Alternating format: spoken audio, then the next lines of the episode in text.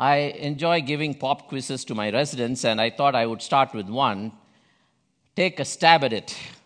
Who has been in the longest lived and the worst marriage in the history of the world? It's not me, by the way, but go ahead, take a stab at it. That's right. My wife looked at my notes, I think. She said, God. That's right, isn't it? And yet, he didn't give up on us. Uh, we've given him a hell of a marriage. Pardon the expression, but it is true. And yet, he is. So, what is your mission if you're a husband? Or what is your need? Anybody want to take a stab at it? Don't tell me it's mission impossible. This is open time for you guys.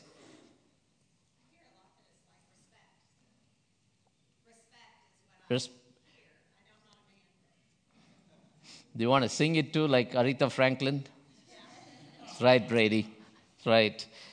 Well, anyone else wants to take a stab at it? I would have agreed with you, Brady. In fact, uh, might have been the poster child for that. How about love? No one would say that, you know. The Fab Four from Abbey Road sang that. All I need is love. In becoming a husband, you are not to decide what this role should entail. God has already given us in His Word everything that pertains to life and godliness. And so we may or may not enter into marriage, but we cannot tinker with the roles and responsibilities God has given to us. So if you are a husband, then we want to understand what is my mission, what is my role. And if you are going to be a husband, then you're going to accept a role, an assignment of serious and eternal weight. And so, one of the things that I want to lay off the bat, right off the bat, is that you're going to assume the Christ reflecting figure. But here's the downside, and that's why I started off saying, Is it a mission impossible? God gives responsibilities to a husband that are impossible, save for His grace. I remember Pastor John reminding us of the vows. So I want to read the vows to some extent and focus on those things which will be important for us to remember. You remember the traditional vows, how they began. Dearly beloved, we are gathered here together to marry this man and this woman in holy matrimony, which is an honorable estate instituted of God, signifying to us here's the, here's the purpose for marriage the mystical union that exists between God and or Christ and His church. But here's the warning, and therefore it is not to be entered into lightly unadvisedly, but reverently, discreetly, and soberly, and in the fear of God. I know that sounds archaic, but really that is important. And then the phrase, duly considering the reasons for which it was instituted. And so I'm going to just recap real quick. Why, if you're married, did you get married? Marriage exists first and foremost to help you and everyone else behold the mystery and the glory of Christ and His church. As a husband, we are to display His glory and enjoy Him by being the Christ reflecting figure to your wife. If nothing else, I hope we don't forget that. Now, I just want to take one step into a rabbit trail simply because we are using the word glory almost as if we all know what that means. I remember an advertisement back in the place where I grew up in where it says Dunlop is Dunlop. So also when we ask what do you mean by glory, we sometimes draw a blank. So I just want to say what glory is according to the Bible's definition. It is the external beauty of the internal excellencies of God. In other words, it's God's character gone public. How do we glorify God? By making much of God so that the fame and the weightiness of God can be known by those around us so that they too can become worshippers. So we don't have the time to develop it, but if you want to know it in one phrase, to glorify God means to make much of God. One of the things as we begin this journey is to remember that God never asks us to do anything for which He does not give us the willingness as well as the ability to do that. And when He asks us to do something, Paul reminds us it is God who is producing in you both the willingness and the ability to do those things which please Him. And one of the things that pleases God is for a husband to reflect the character of Christ's relationship to His church. So we can be sure that it is not a mission impossible, but rather a mission possible, for the grace of God will enable us to do what He has called us to do. So, here's the million dollar question What is the role of the husband in marriage? You have it in your handout, and this is very easy to remember, even for me. God has called us, husbands, to be a learner, a lover, and a leader. And we're going to unpack it from these two verses or sections, actually Ephesians chapter 5, probably beginning at verse 18, all the way down through the end of the chapter, and then 1 Peter chapter 3. So, but before we do that, we have to ask the question how is it possible that a mission impossible becomes a mission possible? You'll have to look a little bit about the section on marriage because that holds the key. If you look at verses 18 through 21 in Ephesians chapter 5, it says, Be filled with the Spirit. It is interesting and instructive that Paul begins his instruction about marriage, perhaps the most extended treatise on marriage, and unpacking it, but precedes that section with the secret with which this thing can be even talked about or even approached. So, being filled with the Spirit means basically three things you're joyful, you're thankful, you're submissive. The person who's filled with the Spirit is also filled with Christ and His Word. But if you're not a child of God, you're not even able to understand these things because only that person who is filled with the Spirit can understand the mind that wrote these things. So that's one thing. But if you are a child of God, you already have the Spirit. And one way in which you can know is that you're filled with Christ and His Word, and we will speak words which are kind and compassionate.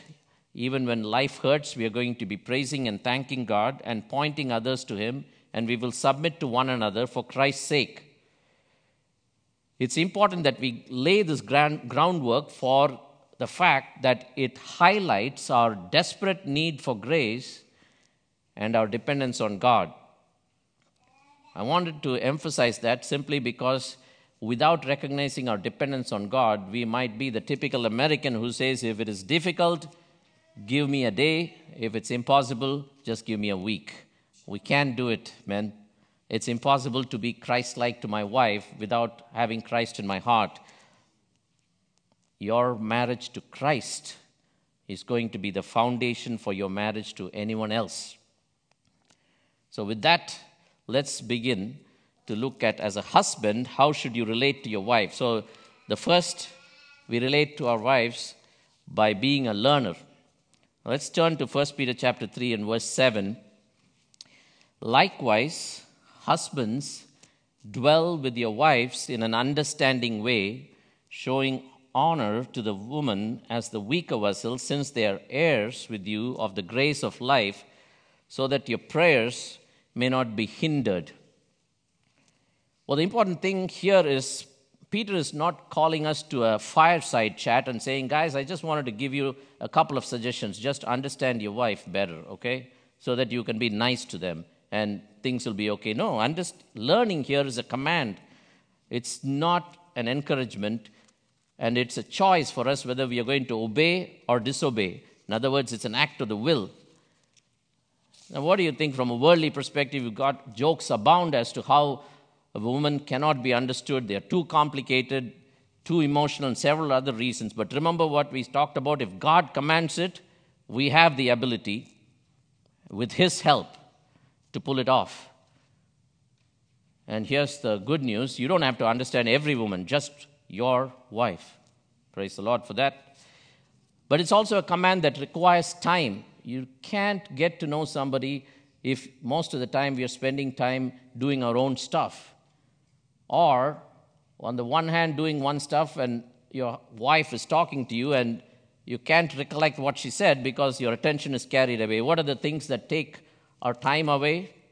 Big thing in America sports, TVs, hobbies, business, climbing the corporate ladder. It also requires study, right? Let's rephrase it using the opposite. Just listen to this and how ridiculous it sounds. We may grasp the content of this verse by looking at the opposite. Dwell with your wives according to ignorance, just walk in blindness, don't look beyond your own desires. Let your vision be entirely introspective and microscopic. Never exercise your eyes in clear and comprehensive outlook.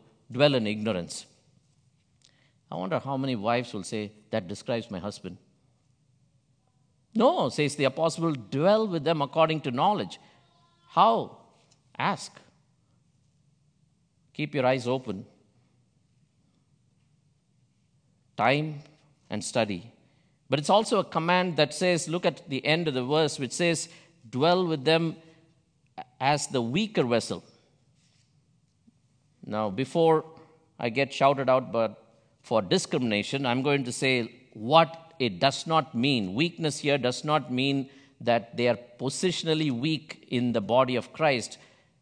You remember what Galatians chapter 3 verse 28 says there's neither Jew nor Greek nor slave nor free man there is neither male nor female for you're all one in Christ Jesus. Now, that's not to blur the gender distinctions as much as to say Christ died for both man and woman and therefore she is also a fellow heir. We'll see that later. But basically, it doesn't mean positionally, it doesn't mean intellectually. We all know that. And I hope that you believe it. It's also not entirely correct to say weaker in endurance in the sense that after I watched my ch- wife give birth to her two children, I said, I'm glad I'm only the observer. So it doesn't mean that she's weaker, but what it does mean is there is some truth, and definitely so, that Paul, Peter is saying, yes, she is weaker than you physically in many ways, and so don't use your strength to intimidate her.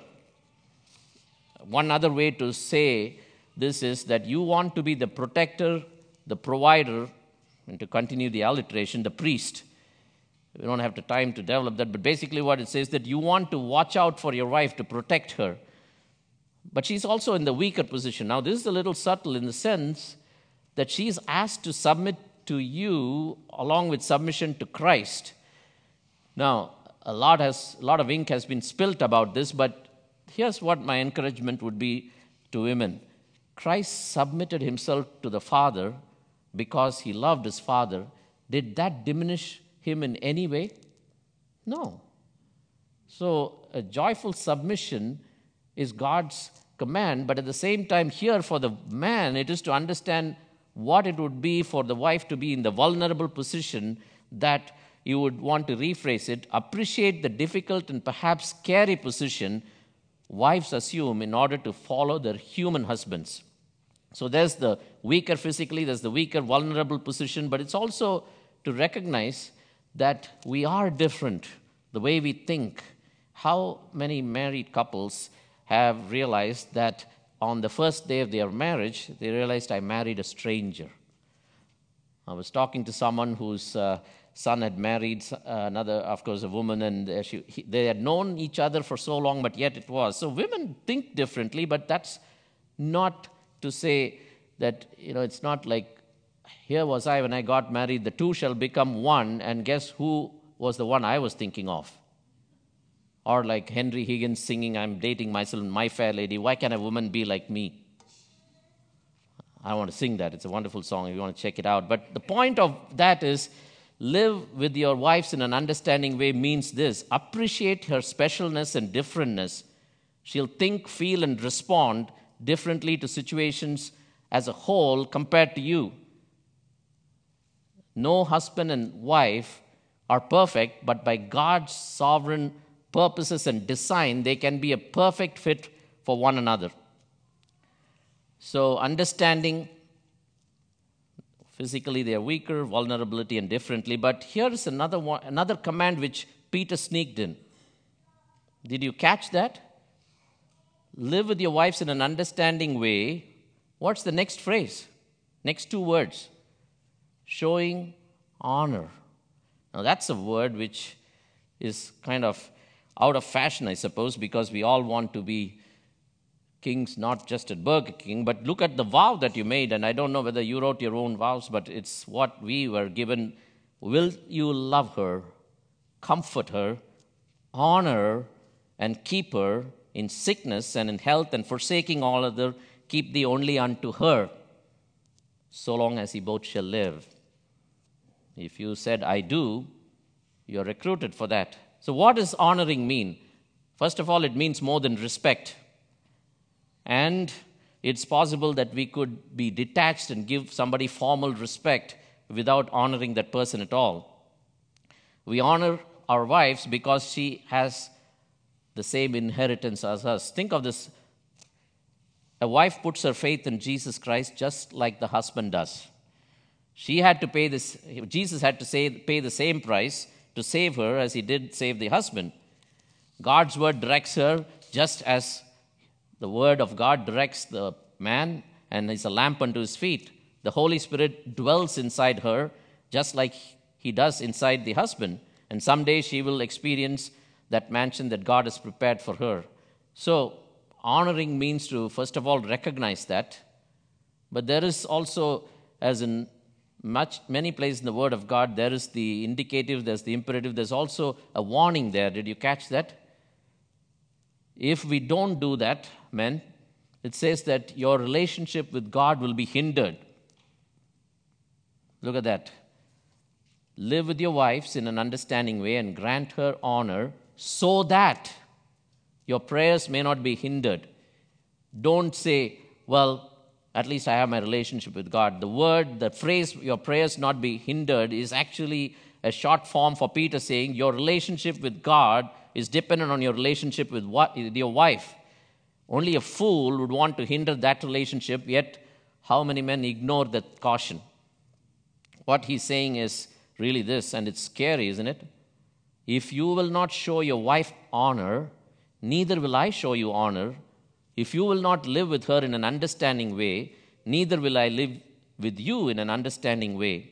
A key to a strong spiritual life is a godly relationship with your wife. Let me ask you this. Now, I don't want anybody to answer this, but this is a rhetorical question. But you know what? Questions convict the conscience, statements harden the heart. So, here are three questions Has this concept of understanding of learning your wife and honoring your wife being a part of the way that you and I have ro- viewed our roles as a husband. If I were to be asked and you were to be asked, what are the things about your wife that you've learned since you got married? Don't tell me I've learned she's a stranger and she likes to squeeze the toothpaste from the bottom up and so on and so forth. What I'm talking about is her likes, her dislikes. And one way in which you can ask that is not by saying, Why did you f- get upset with me about that? Rather, you can phrase it, What were you feeling when I told you this? Or how did it make you feel when I forgot your birthday? No, I hope you don't. But we don't have the time to develop the practical side. In one sense, this is practical because doctrine is always practical. But the actual outworking of these will come at a later date. But if you would like to look up, there are 50 questions that you can ask your wife by Wayne Mack, which will help you. So, as we close this section, again, think about the last one. Do you have to ask God's forgiveness for living in ignorance of your wife and not honoring her, or asking her forgiveness? The husband is to be a learner but the husband is also to be a lover. Let's read that. Turn to Ephesians chapter 5, and we begin at verse 25. The most extended treatise on marriage. Husbands, love your wives just as Christ loved the church and gave himself up for her, so that he might sanctify her, having cleansed her by the washing of water with the word, that he might present to himself the church in all her glory having no spot or wrinkle or any such thing, but that she would be holy and blameless. So husbands ought also to love their own wives as their own bodies. He who loves his own wife loves himself, for no one ever hated his own flesh, but nourishes and cherishes it, just as Christ also does the church, because we are members of his body. For this reason, a man shall leave his father and mother and shall be joined to his wife, and the two shall become one flesh. This mystery is great, but I'm speaking with reference to Christ and the church.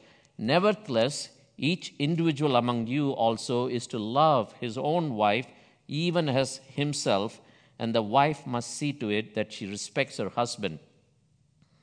This was what was translated into your vows when you took to have and to hold from this day forward, for better, for worse, for richer, for poorer, in sickness and in health, to love and to cherish till death us do part, according to God's holy ordinance.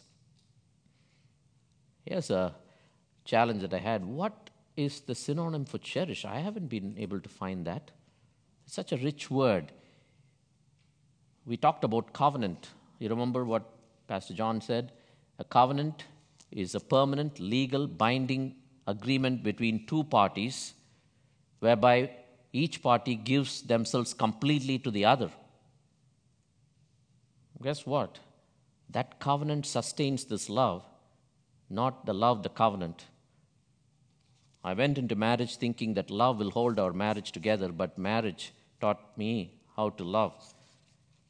Those were what I learned from other people for lack of knowing who said it, I'm just going to say it was said in a particular place, which I don't remember. But human marriage eventually helps us to reflect, or ultimately, or fundamentally helps us to reflect and enjoy the union of Christ and his bride. Now, if Paul had stopped with, Husbands, love your wives, that's probably easier, but he qualified it, and it's the next phrase that defines and clarifies our responsibility. And that is that phrase just as Christ loved the church and gave himself up for her. Now, three important observations. Again, we've said, you know, one is this is a command. Husbands, love your wives. It's not okay if it's convenient, if she is lovable, and no. Remember, if you love me, keep my commandments. So, this is a command. If you love Jesus, then we want to make sure if loving you is right, then I don't want to be wrong, baby. That's right. Secondly, look at the comparisons he makes. It's on two levels, right? Just as Christ loved the church, that's foundational. That starts here. But then he goes on to a second comparison, just as he loves his own body as himself. Let's unpack this a little bit more because if nothing else, you want to focus on this.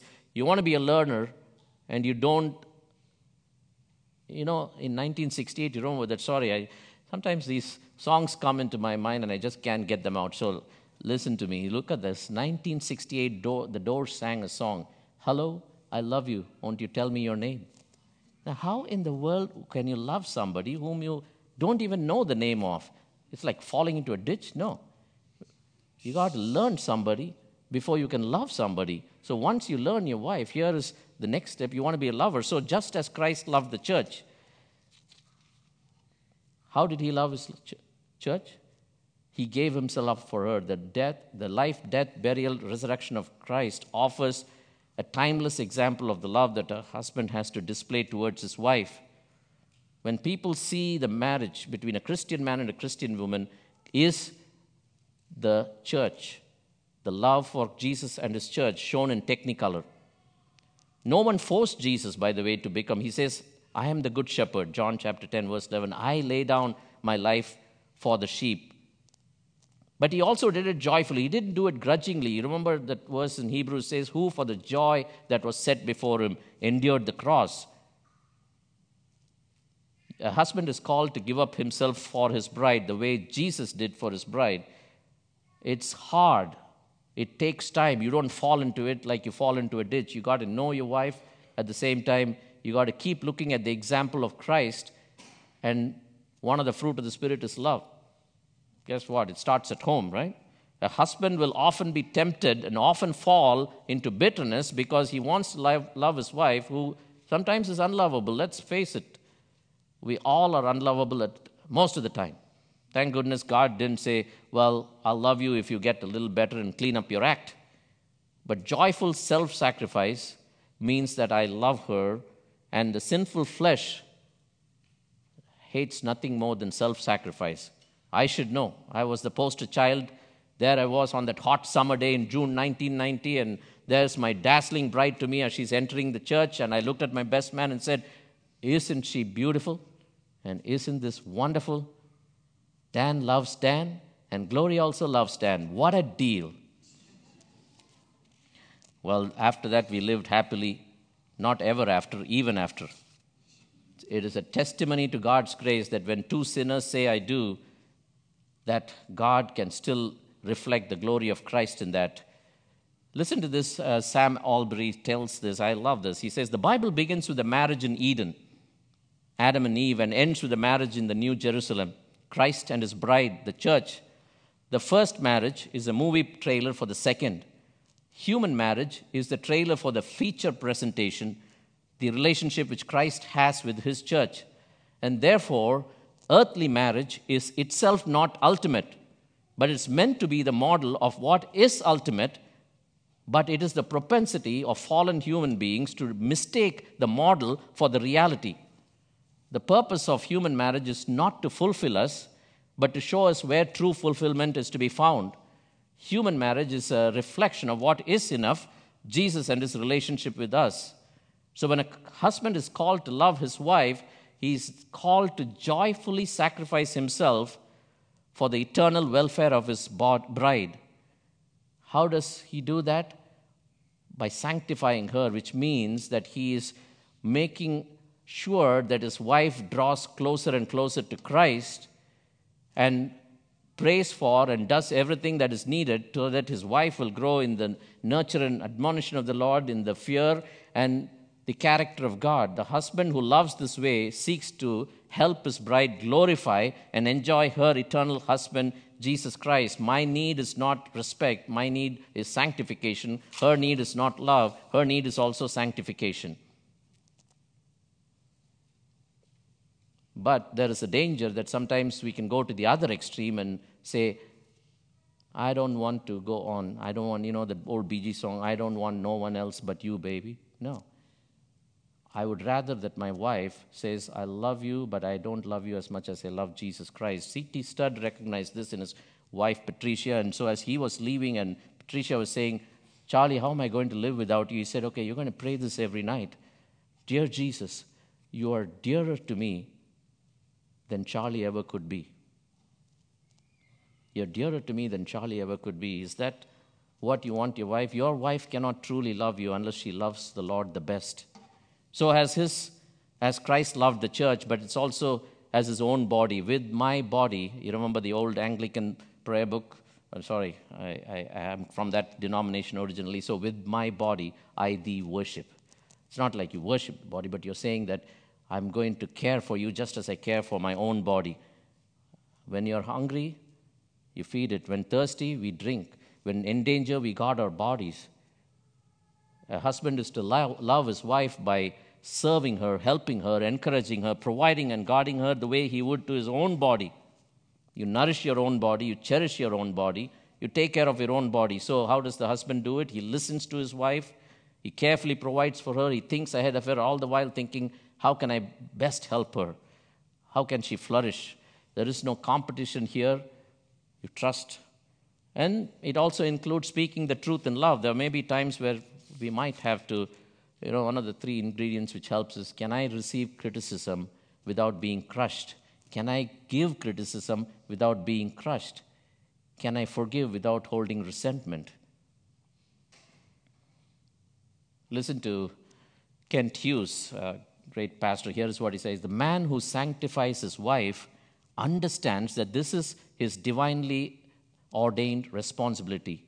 Is my wife more like Christ since she married me? Or is she like Christ in spite of me? It's kind of like I tell my patients, you got better in spite of me. Has she shrunk from his likeness because of me? Do I sanctify her or hold her back? Can others who rub shoulders with us say, after she got married, she has become more loving, more caring, more patient? Or are they going to say, like what someone said, you know, some people bring delight wherever they go, others whenever they go. Here's the third thing which didn't strike me until I started reading it. Paul is repeating this command three times to the husband, whereas he only tells once to the wife. Did you see that? Husbands love your wives, husbands love your wives, husbands love your wives. There are three times. Why? Is it because the wife has a great need for her husband's love? Absolutely not. It's because the husband has a great lack of giving love and needs to be reminded. Let's face it, guys, we don't get it. So the Holy Spirit is inspiring Paul to repeat it three times. So, just as Christ loved the church, has his own body. What are some wrong views of love? I don't have the time to develop it, but what is the most common feeling? Love is a feeling. Love is sex, love is weak, love is infatuation. Now, we could discuss a lot about this, but suffice it to say that's not love. Instead of looking at the negative, let's look at the positive. What is the definition of love? I'm indebted to Pastor John. Here is there in your handout. A husband's love for his wife means joyful self sacrifice. How? Empowered by the Holy Spirit. And what is the aim, the goal? Is the eternal good of his bride for the glory of his God. That is, that his wife may make much of God, not make much of him. When the minister asked you, Will you have this woman? He never asked you, What do you feel about this woman? Feelings were irrelevant because it's a commitment of the will motivated by a desire to please God. Joyful self sacrifice. Remember 2 Corinthians 5 9, what is my only and ultimate goal in life? 2 Corinthians 5 9, therefore we make it our aim, whether we live or die, to please God, pleasing God. There's only two choices on the shelf either I please God or I please myself. This would be a good time to remember John 3:16, right? For God so loved the world that he gave his only begotten son. What are you willing to give? What am I willing to give to sacrifice to demonstrate your love for your wife? I encourage you to pick up Wayne Mack 100 ways in which there are 104 ways he lists for a husband to show his wife how he loves her. The husband the wife's list is shorter. The wife listening to that is going to say, Tell me more. Husband says, Are you kidding me? But look at the kind of love that God displayed. He displayed it on the cross while we were still sinners. We don't depend on the performance or the suitability or the eligibility of the recipient. Godly love is described in 1 Corinthians 13. I have a hard time putting my name there and reading it, saying, Dan is patient and kind. Dan does not keep a record of wrongdoings. The key thing is emotions will come and go. The challenge is always this, isn't it? To bring our emotions under the jurisdiction of our will. Solomon says, Many waters cannot quench this love. Let this mind be in you, which was also in Christ Jesus. And what is that mind? We think and act like Christ. Right thinking leads to right action. He was willing to be a servant and willing to die. Many of us would rather die, but we don't want to live for our wives. I want to just quickly talk about what are the degrees of love. We don't have the time to develop this, but I'll tell you first it takes love takes the lo- initiative. Godly love always takes the initiative. How about showing our wives love, affection, and kindness without any attempt to get her involved sexually? I hear some husbands say, Well, I try to show affection, but she never listens. That's, is that because the only time you're kind and affectionate and you want to just hold her and want to keep her close to you is because you're thinking about sexual intimacy? It is to be a permanent attitude. We don't want to say it's a renewable contract for six months, I'm going to be loving to her, and then I'll wait for her to be loving to me. Remember what the covenant is it's a permanent, binding, legal commitment between two people whereby they give completely all of themselves to each other. So it takes the initiative, it's a permanent attitude, it does not depend upon the performance or the suitability or the eligibility. We love because He first loved us. Because that's the way God showed love to us while we were still sinners. Here's the point God wants a husband to love his wife, not to get her to change so that life will be easier for him, or life is the way that I want it to be, but because that's how Christ loves the church. While we were still sinners and still continuing to be sinners, he never gives up on us. But some of us can do that and get all bitter. Oh, I need to love her. It's kind of like the guy who said, Okay, I'm going to call you at 4 o'clock, honey. So at 4 o'clock, he calls and says, Okay, honey, I've called you, keeps the phone down. What kind of love is that? It's not legalism. You do it because you are filled. It's the love of Christ which constrains us. It's about giving and not getting. So, the godly husband is to be a learner who understands his wife and honors his wife. The godly husband is to be a lover, but there is, wait, we are not finished yet. The godly husband is to be a leader. We'll look at Matthew 20, 25 to 28. But I just wanted to place the context that if you remember that particular phrase, and you can turn to that as we are talking, the context is the disciples are asking, Who will be the greatest in the kingdom of heaven? And we look at that shortly. But what is the biblical foundation for a husband's leadership? Because that's how it began. It's simple. We need to go back to the beginning to find out where we start. The order of creation in Genesis 1 and 2 establishes the leadership. God created Adam first, then Eve.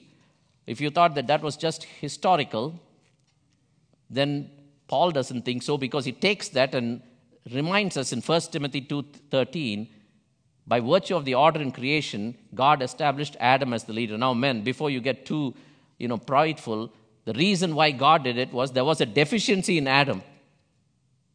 That's why he needed Eve. And the word helper is actually the same word that is used for God often. Eve, you remember that line? I'm sorry, you know, some, I think sometimes it does illustrate. You remember that classic line from Jerry Maguire? Comes into the room, Tom, and then he says, You complete me. And everybody goes, Yes. And I'm saying, No. The husband can be telling the wife, You complete me. Only God can, only Jesus can complete us. Even if in that instance, Eve was a helper. But God also declared the husband to be the leader. Ephesians 5:23, for the husband is the head of the wife as Christ also is the head of the church, he himself being the savior of the body. So God is the creator. He helps he gets to determine the various roles and functions. But what is the biblical view of husband's leadership? So we've established what the Bible talks about why the husband, but here is the biblical view. Look at Matthew chapter 20 and verse 25 on. But Jesus called them to himself and said, You know that the rulers of the Gentiles lord it over them, and their great men exercise authority over them.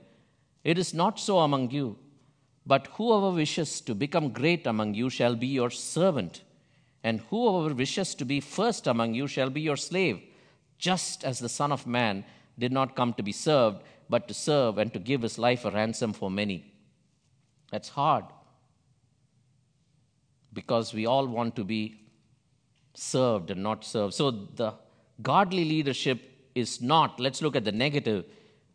The Gentile view is how many people do I have under me? The focus is on position and authority and demanding submission.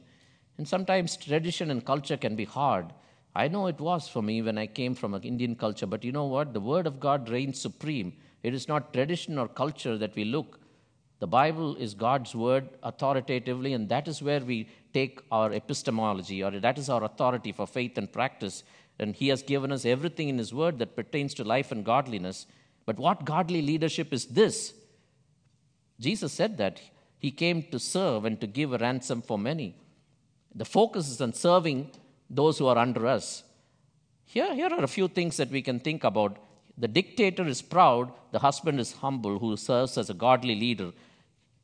No accountability, for the dictator. He says, Who are you to tell me what I should do? But the godly husband says, I want to be accountable to you because you are my best friend, and the kisses of an enemy are deceitful, but the wounds of a friend are the ones that I want because you look out for me. We expect others to serve him when we live as a dictator, but we serve others. Sinful communication, lying and anger and cover up because our identity sometimes is caught up in many different things besides Christ, but biblical communication, and that's a whole different topic which I'm sure we'll address. The dictator says, says, you know, we're all listening to this one radio station, WIFM. You heard of it? I bet you know about it. What's in it for me? What's in it for me? But the husband who's a godly leader says, What's best for her?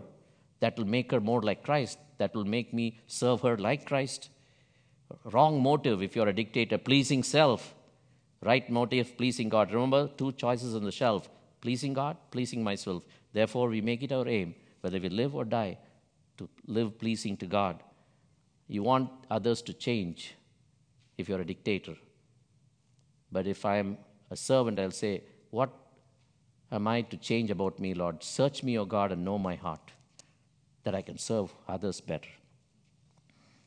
The dictator does not care. He doesn't provide spiritual leadership. Men, you ought to be leading. You remember, the man is the provider, the protector, and the priest. You ought to be leading your wife to read the Bible together, pray together, fellowship, stewardship. He should be the one motivating her. The greatest example, obviously, of a leader is who? Jesus. If you lead the way that Jesus led, then your husband, your wife will not have a trouble following you. Now, there are some people who are married who, if they are married to Jesus, will still find something wrong with him. But in general, most women will follow godly leadership if you love her as you love, as Christ loves the church. Leading should include prayer, Bible study, fellowship, and stewardship.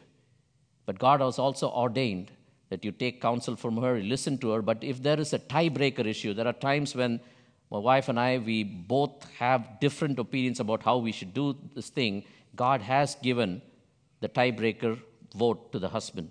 But in those instances, it should be rare. And even for love's sake, you know, forgive me, but it might be a little crass, but sometimes we get upset about small things which don't really matter in eternity. Somebody said this, and it kind of rings in my mind. If it's petty, don't sweat it. If it's sweaty, don't pet it. So just leave it. Sometimes we get, you know, the word peccadillo. So sometimes a wife may have some things to do which she wants to do it her own way. It's, does it matter in eternity, men? But when it comes to a tiebreaker, I hope it's not every day you're saying, well, you know, God has given me the authority to be the tiebreaker, so you better do what I say. No. We provide, we do it joyfully and say, honey, if that's the way you like it, I'm going to do it. You recognize the strengths that she has and say, you know, you're really good at doing this. How about you take charge here? I'm really good at doing this. I'm going to provide for it. So he speaks the truth in love to his wife. He joyfully shares the household work alongside his wife. Most of all, he models his wife so that his wife imitates him joyfully.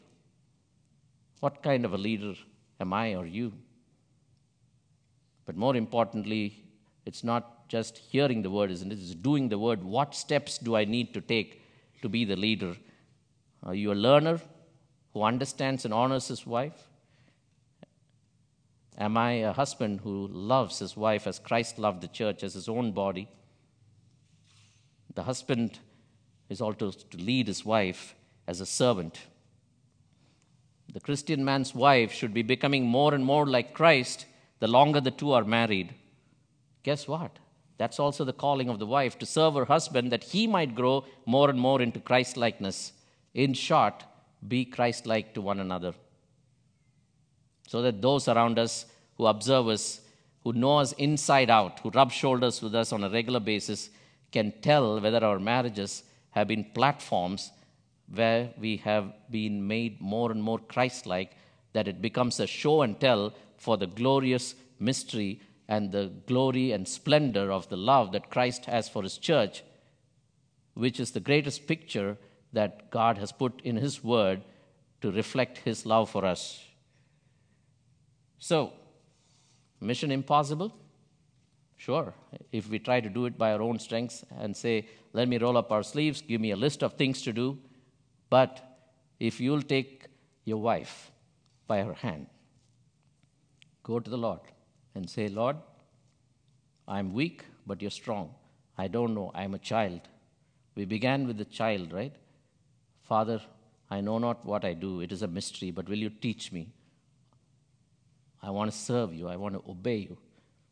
I want to please you so that I can sanctify my wife, so that I can love her and nourish her and cherish her. Then He promises to help us because He has said in His word that He who began a good work will complete it. Well, I think somebody must have prayed very hard because I actually finished with a little bit of time left for questions and answers. So I'm going to stop right here. You have some discussion questions there. You can take that or you can ask the questions. I know that uh, if I cannot answer, there are other folks like Pastor John I see sitting back there, and Cole and Dave Kendrick, who are my fellow teachers and sinners and saints. So let's stop right there, and uh, then we will go ahead and open up the floor for questions, comments.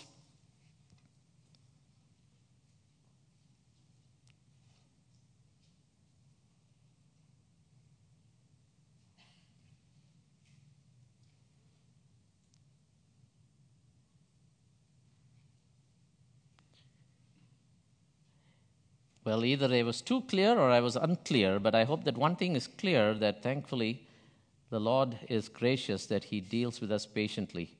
But I'm going to have a word of prayer and close up, and you can work on your questions. But I hope that this begins a new chapter in your relationship with your wife, whereby you're looking to the Word of God and the grace of God, going to the throne of grace and the Word of grace to help us live out our mission. I'll go ahead and pray and close for us.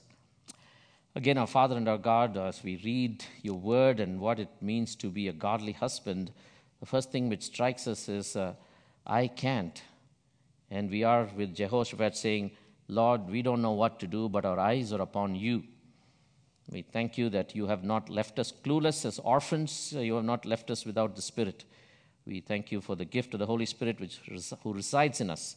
And we ask for His grace and for His strength so that out of your fullness, those of us who have received grace upon grace may extend grace so that we may show the beauty, the majesty, and the wonder and the glory of Christ and His love for His church.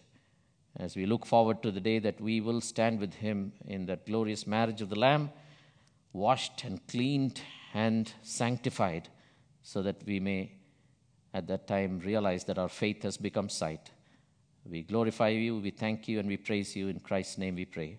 Amen.